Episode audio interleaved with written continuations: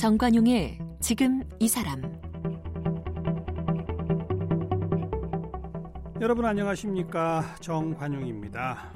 요즘 이 청년들의 취업난 아주 심각하죠. 그래서 이 취업되기만을 기다릴 수 없다 이런 청년들이 창업에 눈을 돌리고 스스로의 일자리를 만들어 가고 있습니다. 그래서 어, 청년 창업률도 증가하고 있죠. 그러다 보니까 아주 이색적인 청년 창업자들도 많이 생기고 있는데요. 오늘 그 가운데 한 분을 좀 초대했습니다. 아, 온라인 일간지 일간 이슬아를 창간해서 자신이 쓴 글을 직접 독자에게 mailing 서비스를 하고 있어요. SNS 계정을 통해서 구독자를 모집했고 독자가 꾸준히 늘면서 연재 서비스 시작한 지 1년 만에 학자금 대출금도 다 갚았다고 합니다. 독창적인 아이디어로 글을 통해 독자와 만나고 있는 셈이죠. 게다가 또 독립 출판사도 차려서 출판사 대표이기도 해요. 네. 바로 이름이 이스라 작가입니다.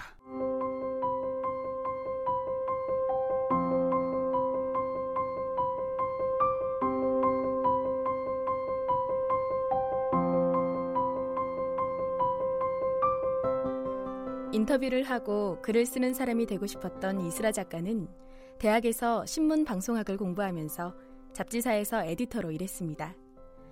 대학을 졸업할 무렵부터는 웹툰과 웹칼럼 작가로도 활동했습니다.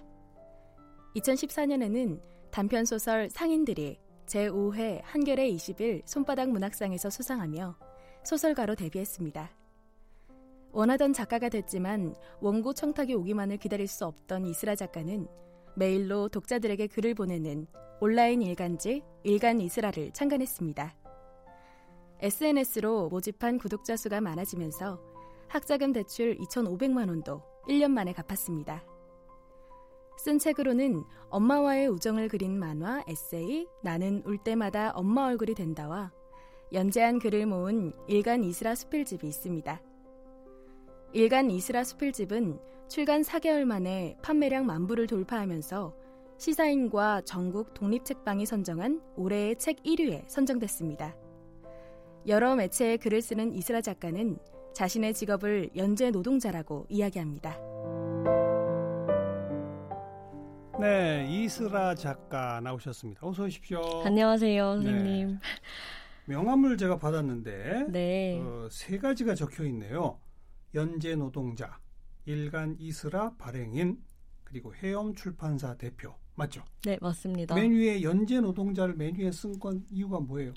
어, 연재 노동이 제가 하고 있는 일 중에 가장 긴 시간을 차지하는 노동이라서 그렇고요. 음. 원래 작가나 뭐 예술가라고 소개할 수도 있지만 그 글 쓰는 노동이 선생님도 아시겠지만 되게 몸과 마음과 시간을 바쳐서 하는 것이잖아요. 네, 네. 근데 음, 글이 그 애매하게 예술의 영역으로 이야기될 때 돈을 잘 못 받게 되더라고요. 그렇죠. 그래서 제가 하는 일이 확실히 이것 또한 노동이고 다른 음. 노동들처럼 비슷한 값을 받아야 되는 것이라고 강조하기 위해서 저도 노동자입니다라고 네. 말을 합니다.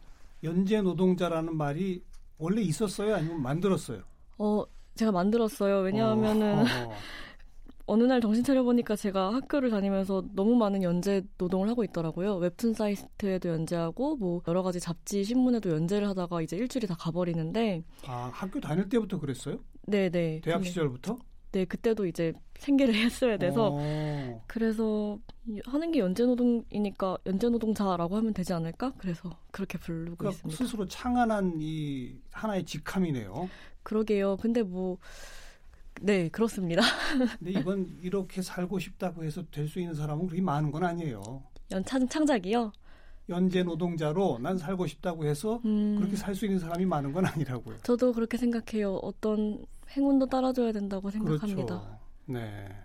말씀하신 것처럼 대학 시절부터 뭐 학비도 벌어야 되고 뭐 생활비도 벌어야 되고 그랬다 이거죠. 네, 월세도 벌어야 되고요. 음, 그래서 여기저기 연재를 그때부터 했다 이거죠. 네, 네 맞습니다. 또 보니까 소설가로 등단하기도 했었고. 네, 등단이 뭔가 좀 작은 등단이라서 음. 그 문단에 소속될 만큼의 등단은 아니었던 점이 중요합니다. 문단이 네네. 한겨레 21 손바닥 문학상이니까. 네 네. 손바닥 장자 소설 짧은 소설? 어, 음, 제 생각에는 그 단편 소설 규모 자체는 다른 문예지 그 문학상이랑 똑같은데요. 네. 음, 뭐랄까. 상금이 그렇게 크지 않고 일반인도 많이 투고하는 어. 비교적 좀 문턱이 낮은 문학상이었던 것 같아요. 음. 그래서 손바닥 문학상인 것 같습니다. 네. 어쨌든 네네. 뭐 이미 여기저기서 청탁받아서 연재까지 했었던 경험이 있었고, 네네. 뭐 소설 써서 등단 저 상도 받았고, 네. 그러면 이제 계속 아 나는 이제 작가로 살아야지 이렇게 될 거 아닙니까? 음. 그죠? 네. 근데 일간 이스라를 창안해낸 배경은 뭐예요?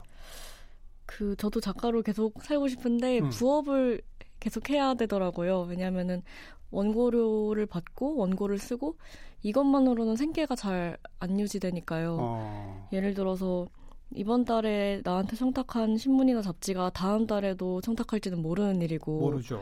고정 수익이 없는 상태에서 저는 매달 고정 지출이 있는데 다른 분들도 그렇듯이 예. 월세나 생활비를 내야 되는데 계획을 하려면 다른 부업을 띄워야 되니까 계속 다른 일을 했어요. 글쓰기 이외에도. 어떤 일 했어요?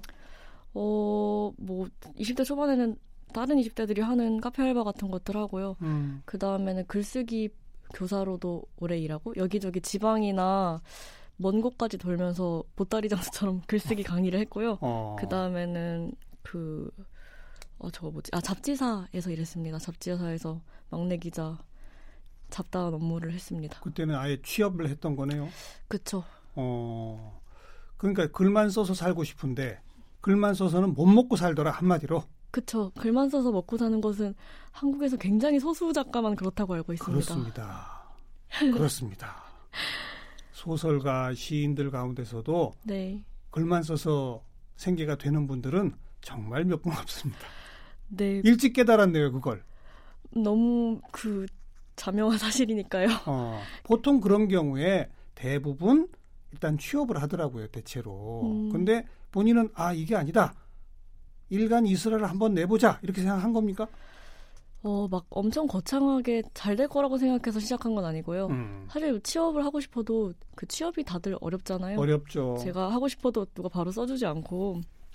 근데 그 학자금 대출 상환 문자가 날라오더라고요. 대학을 졸업하니까 2,500만 원이 쌓여 있었고, 음.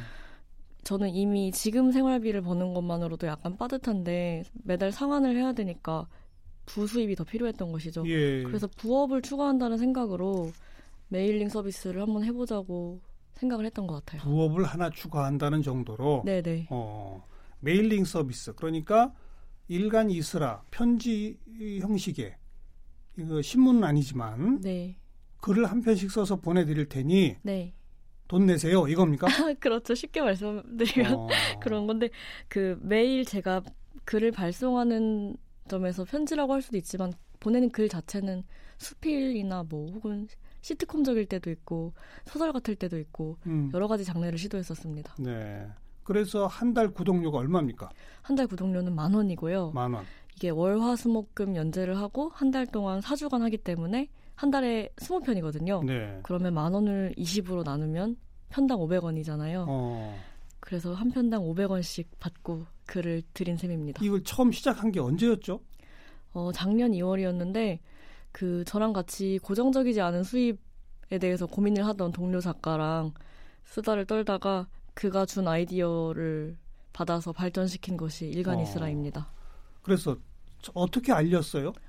그 당시 구독자를 어떻게 모으기 시작을 했어요? 어 제가 가진 SNS 채널에 이야기를 했는데요. 음. 페이스북이랑 인스타그램이랑 블로그에 홍보를 했는데 그 전까지도 제가 웹에 되게 활발히 연재를 했기 때문에 예, 제 예. 글을 아시는 분도 계셨는데 일간이스라는 저를 몰라도 신청하신 분들이 되게 많았어요. 왜냐하면은 음. 이게 뭐냐 싶었던 사람들이 있었던 거죠. 얘가 뭘 하는지 궁금하고 네. 실제로 이 약속을 지킬지도 궁금하고 새로운 형식이니까요. 예, 예. 어, 홍보 포스터도 직접 만들었어요? 네. 이 포스터가 포스터가 되게 뭔가 중국집 찌라시 같이 되어 있는데요. 여러 종류네요. 네, 여러 달을 했기 때문에 많이 어, 들었습니다. 그런 포스터를 만들어서 그걸 본인의 SNS에 올리는 거로군요. 맞아요. 어. 그리고 연재 방식에 대한 설명과 함께 그리고 왜 이걸 시작하는지 저한테 학자금 대출 2,500만 원이 있다. 예. 그런 설명과 함께 시작했습니다. 예. 아무도 안, 청, 안 청탁했지만 쓴다. 네. 날마다 뭐라도 써서 보낸다. 네. 뭐 재미와 감동은 없을 수도 있다. 아주 노골적으로 이렇게 써서. 그러게요. 음, 그래서 작년 2월에 처음 시작했는데, 그래서 6개월 동안 일단 연지를 한 겁니까? 네. 이 처음 시작할 때는 한 달 하면 성공이다. 한 달도 음. 제대로 어쩌면 못할 수도 있다고 생각했어요. 어. 왜냐면 매일 써본 적이 저도 없거든요. 근데 이제 선불로 돈을 내라고 했으니까 선불로 선불로 돈이 들어온 것이죠. 6개월치를 한 번에? 아니요, 이제 이때는 한 달씩 한 달씩. 네, 이때는 한 달만 약속했어요. 음. 그래서 막 만 원, 만 원, 만 원 이렇게 들어오는데 돈을 받는 약속은 너무 중요해지는 거잖아요. 지켜야죠. 그렇죠. 그래서 필사적으로 지키게 되더라고요. 어. 그래서 반년간 했습니다. 네. 그래서 2,500만 원 싹 다 갚았다. 가봤습니다. 제가 다른 다른 곳에 들어가야 되는 돈도 되게 많은데요. 네. 뭔가 열심히 벌면서 사실 이 일만 하는 게 아니고 다른 곳에 글쓰기 강의도 열심히 하고 있고 음. 한 쓰리잡 정도를 계속 열심히 뛰어가면서 갚았던 것 같습니다. 어. 하루에 원고지 몇 매 정도의 글을 써서 보내는 겁니까? 아, 원고지 몇, 제 생각에는 A4 용지 세네 장인 정도니까 어, 200자 원고지 기준으로는 4, 50매 정도 쓰는 것 같아요. 그렇게 많이 써요? 네, 저 되게 많이 써요. 쓰는 어. 체력이 좋거든요. 어. 아니, 그 분량에 무슨 제한이 있는 게 아니잖아요. 네, 제 마음이고 사실 좀 짧게 써서 보내도 될 텐데. 제 말이요. 그래서 짧게 쓰고 싶은데 짧게 잘 쓰는 게 정말 경지에 이른 글쓰기라고 생각해요. 예. 근데 제가 아직 그 수련이 모자라서 계속 어. 길어지고 있습니다. 매일 4, 50매를 쓴다고요? 그렇게 됐습니다. 이야. 뭘 씁니까? 어, 뭐가 소재가 됩니까? 어, 날마다 다른데 작년 시즌 1 같은 경우에는 저 저와 제가 사랑하는 사람들이 무엇으로 고생을 하는가에 대한 이야기였던 것 같아요. 음. 그 고생에는 돈벌이도 있고 사랑도 있고 혹은 어떤 시대적인 배경도 있고 그리고 그럼에도 불구하고 왜 계속 하는지, 음. 왜 계속 살아가는지, 어떤 낙과 재미가 있는지 그리고 어떤 슬픔을 각자 극복하는 방식들에 대해서 소설적으로 썼던 것 같아요. 예. 주로 주변 사람들에게서 모티브를 얻어서 조금 가공해서 전하는데요. 음, 되게 슬프고 웃기고 재밌는 그런 이야기들이었습니다. 작가 이스라와 그 주변 사람들의 일상 속에서 슬프고 웃기고 재밌는. 네. 막 SF를 쓸 수도 있을 텐데요. 음. 제가 멀리 가는 이야기를 아직 잘 못 써요. 주로 제 반경 한 1km 안에 있는 이야기들만 써서 그 서울과 제 주변인들이 주로 배경이었던 것 같습니다. 모르긴 몰라도 머릿속에서 그냥 지어내는 게 더 어려워요. 저도 그렇게 생각해요. 가까이 있는 얘기가 그나마 그래도 쓰기가 쉬운 거죠. 그리고 구체적인 정보가 저한테 오니까요. 그러니까. 생생하게 전할 수가 있어요. 그렇죠. 그래서인지 아빠와 엄마 이야기가 꽤 있더라고요. 네, 맞아요. 근데 아예 그냥 아빠는 웅이, 엄마는 복희 이렇게 부르더라고요. 네, 아빠 이름, 아빠의 애칭 웅이, 엄마의 애칭 복희 그렇게 부르는데 엄마가 아빠가 이렇게 문장을 시작할 수도 있지만 그러면 이제 엄마로서의 그 사람만 조명하게 되는 것 같아요. 주어를 이름으로 바꾸면 그 완전히 3인칭, 3인칭으로 되면서 그렇죠, 그렇죠. 제가 딸이기 때문에 놓쳤던 것들을 쓸 수 있게 되더라고요. 음. 그 아무리 엄마랑 아빠랑 가족이더라도 그들은 또 다른 정체성이 있는 것이고 최대한 남처럼 예의를 갖춰서 쓰는 게 좋은 것 같아서 이름을 예. 부릅니다. 예. 아빠의 직업이 좀 독특하셨더라고요. 네. 뭐였죠? 일단 너무 많은 직업을 거쳐오시긴 했는데 그 그중 하나는 산업 잠수사였어요. 산업 잠수사. 네. 어. 보통 잠수부라고 많이 하는데 잠수부가 약간 멸칭이더라고요. 잠수사가 맞고 어, 산업점수사는 물속에서 되게 예쁘고 멋지고 우아한 거 하는 사람 아니고 되게 어려운 일 하시는 네. 분들이죠. 네네. 네. 엄청 고된 노동 현장에 있는 분들로 알고 있어요. 예. 아빠가 산업점수사로 오래 일하셨는데 그 아빠의 노동 현장에 대해서 이야기를 들으면서 너무 많이 놀라고 어. 또 슬프고 혹은 대단하고 이런 어. 감흥이 굉장히 많아서 아빠를 인터뷰를 많이 했어요. 네, 그리고 네. 그 이야기들을 많이 썼고요. 지금도 하고 계세요, 그러면? 지금은 안 하고 계시고요. 그렇죠. 위험한 일이 너무 많았기 때문에 그렇죠. 지금은 쉬고 계십니다. 아, 체력, 다른 일 하고 계십니다. 체력적으로도 아마 지금 쉽지 않을 거예요. 나이가 50대, 60대 이렇게 되면. 네, 그리고 사고가 많은 걸로 알고 있어요. 네, 네. 어머니 복희 씨는 어떤 분이었습니까? 복희 씨는 제가 복희 씨에 대해서 되게 많은 만화와 글을 썼는데 음. 그 만화나 글 속의 복희랑 저의 실제 엄마 무키랑은 조금 그 분리해서 생각해요. 물론 엄마의 실제 엄마의 좋은 점을 여기에 데려온 것이기도 하지만 제 마음대로 가공하고 혹은 캐릭터화 시킨 게 있기 때문에 그리고 실제 엄마가 가진 아주 좋은 점들을 다 못 담아냈다고 생각하기 때문에 예, 예. 그래도 아주 다정하고 멋진 사람입니다. 음, 그 엄마 아빠와 평상시 어려서부터 아주 그 격이 없이 대화하고 소통하고 그렇게 큰 것 같아요. 네, 운이 좋게도 그랬던 것 같아요. 운이 좋게도가 아니라 엄마 아빠가 훌륭하셔서 그런 거죠. 자녀를 그만큼 대화하고 소통하면서 키운 엄마 아빠 아니겠어요? 그러네요. 선생님 말씀이 맞네요. 그죠. 자랑하셔야 돼요. 엄마 아빠 너무 감사하네요. 그렇죠. 지금 엄마를 소재, 아빠를 소재로 뭐 이런 모든 글들을 엄마 아빠도 보시죠? 네, 다 보십니다. 뭐라고 해요? 자기 얘기 쓰고 막 그러면? 우선 재밌게 보시는 편이고 그 조금 남처럼 보시는 것 같아요. 남처럼? 그 막 딸이 내 얘기를 썼다 이런 식으로라기보다는 어. 이게 되게 창작 세계고 어떤 사람이 글을 쓰든 간에 그 사람만의 오해가 있기 마련이고 우리가 예. 서로를 막 100% 이해하기가 어려우니까 예. 그걸 감안하고 이제 이야기로서 봐주시는 게 있어요. 예. 그래도 재밌게 다정하게 봐주시는 편입니다. 예. 지난 6개월 연재한 글을 다 묶어서 무려 500페이지가 넘는 두꺼운 책을 냈더라고요. 좀 징한 감이 있습니다. 두껍죠? 다 안 읽으셔도 됩니다. 일간 이스라 수필집. 네. 어, 그리고 엄마와의 이야기들을 묶은 이거는 만화책이라고 봐야 될 것 같은데. 맞아요. 만화책, 만화 에세이. 나는 이렇게. 울 때마다 엄마 얼굴이 된다. 지금 두 권의 책을 펴냈어요. 그죠? 네, 맞습니다. 진짜 울 때 엄마 얼굴 됩니까? 똑같아져요? 어, 뭐 우는 얼굴이 닮았을 수 있는 것 같은데요.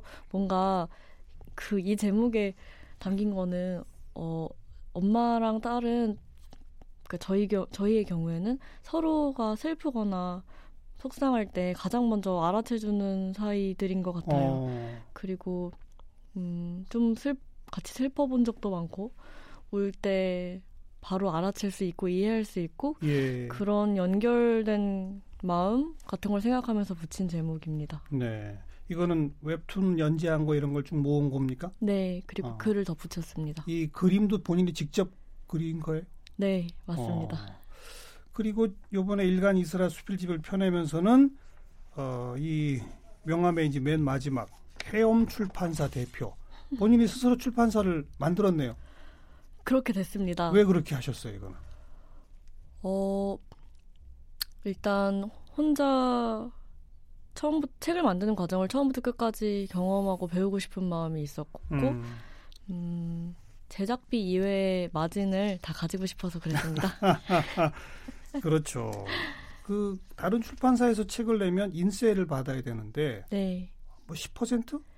뭐 일반적으로 그런 걸로 알고 있는데 유명한 정도에 따라 다를 수 있는 것 같아요. 근데 어쨌든 제가 알기로는 10%이고 음 사실 출판사에서 출판하는 것도 너무 좋고요. 그래서 새로운 책도 저는 출판사랑 계약했는데요. 네. 왜냐하면은 네. 제가 출판에 대한 경험치가 많지 않고 그, 그 오래 일하신 편집자님들로부터 배우는 게 너무 많기 때문에 그렇죠. 동시에 독립 출판으로도 계속 연습을 하고 싶은 것이죠. 음. 뭔가 편집자로서의 안목을 계속 키우고 싶어서요. 예. 그래서 요 책이 어, 시사인 그리고 전국 독립 책방에 선정한 올해의 책 1등에 뽑혔네요. 너무 기쁘게도 그랬습니다. 그 1등에 뽑힌 이유는 뭐라고 생각합니까?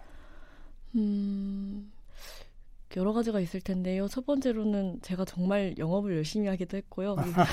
전국의 독립 책방에 그 되게 열심히 홍보하고 유통한 것도 있고 어. 그리고 애초에 이 글이 연재된 방식 자체가 없었던 방식이라서 예, 예. 방식의 신선함을 느낀 것도 있고 그리고 두꺼운 글 중에 사람들이 좋아하는 것들이 몇 편 있기 때문에 네, 그런 것 같습니다. 네.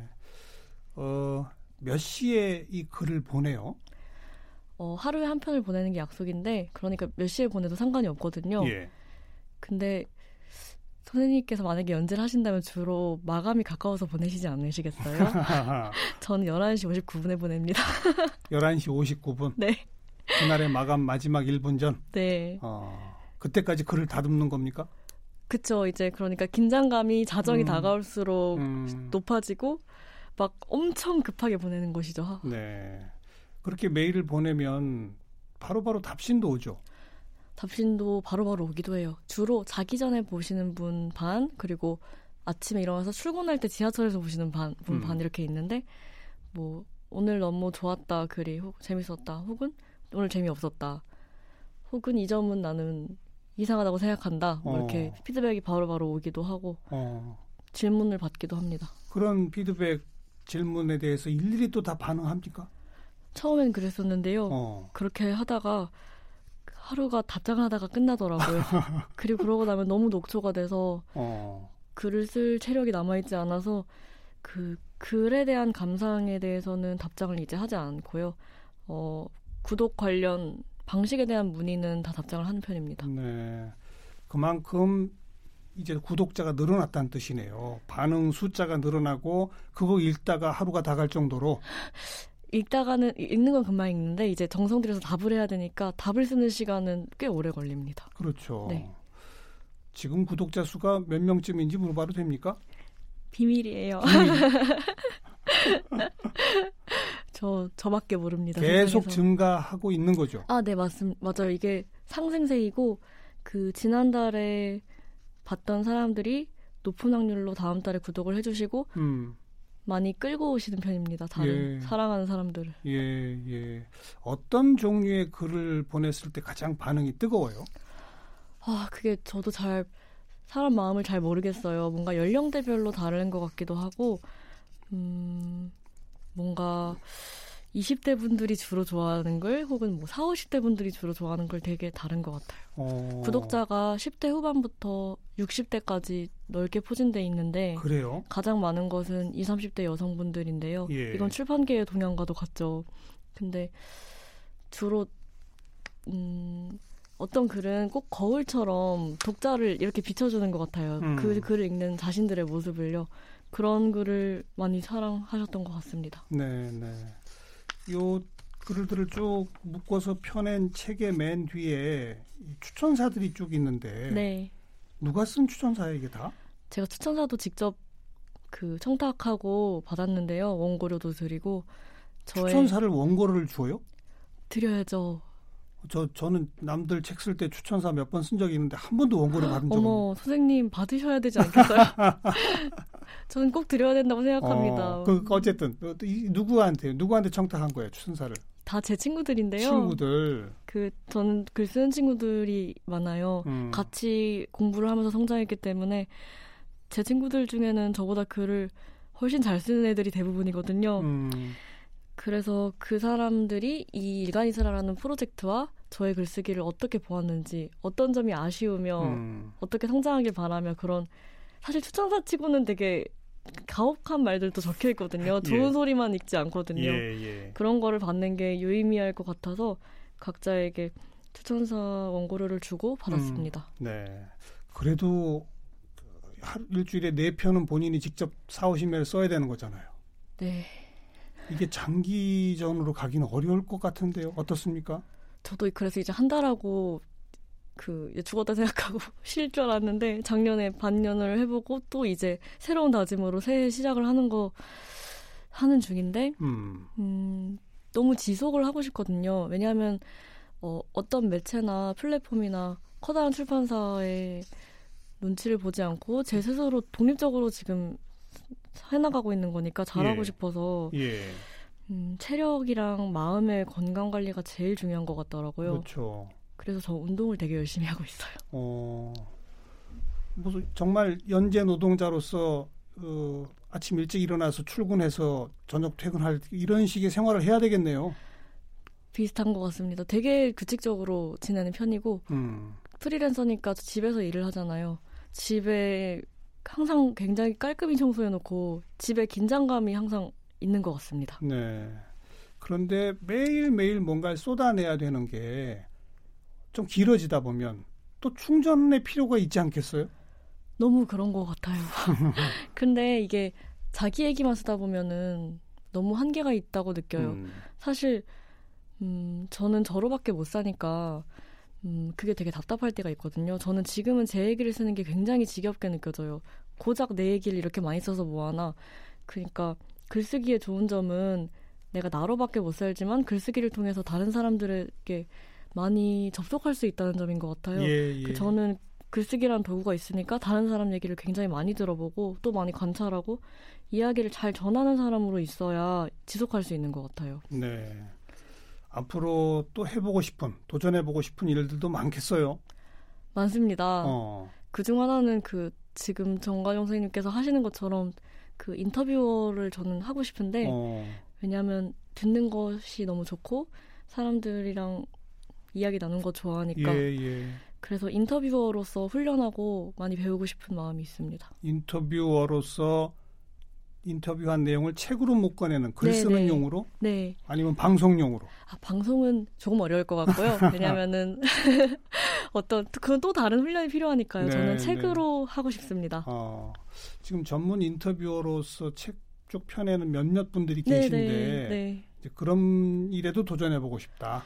네. 글의 소재가 이제 그 어찌 보면 좀 딸리니까 사람을 등장시켜서 인터뷰 기사를 또 그 하루하루의 글로 보내고 있다 이 말이군요. 네, 한 달에 한 번씩 새로운 사람도 오고 그 친구 코너도 있고 서평에 대해서 쓰기도 하고 뭐 되게 소재가 다양해지고 있습니다. 네, 네. 서평도 있고 네, 네. 영화평도 있을 수 있을 것이고. 그렇죠.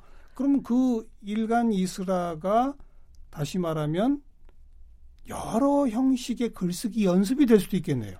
본인에게는. 정확히 그렇습니다. 그렇죠. 그리고 다양해질수록 독자들은 좋아합니까? 네. 근데 그 격차 음, 모든 장르를 제가 다 잘하지 않기 때문에 어떤 점은 얘가 완전 잘하는구나 그리고 어떤 점은 되게 안 익숙하구나 그런 것도 음. 느끼실 거라고 생각해요. 근데 어떤 사람이 훈련하고 미숙하지만 좀 성장하는 모습을 보는 것도 네. 약간의 짜릿함이 있어서 알겠습니다. 네. 새로운 시도로 또 새로운 영역을 개척할 뿐 아니라 다양한 글쓰기 연습도 하고 있으니까 앞으로 정말 전천후 좋은 글을 쓰는 그런 작가로 크게 성장하길 기대하면서 지켜볼게요. 감사합니다. 고맙습니다. 고맙습니다. 이스라 작가 함께 만났습니다.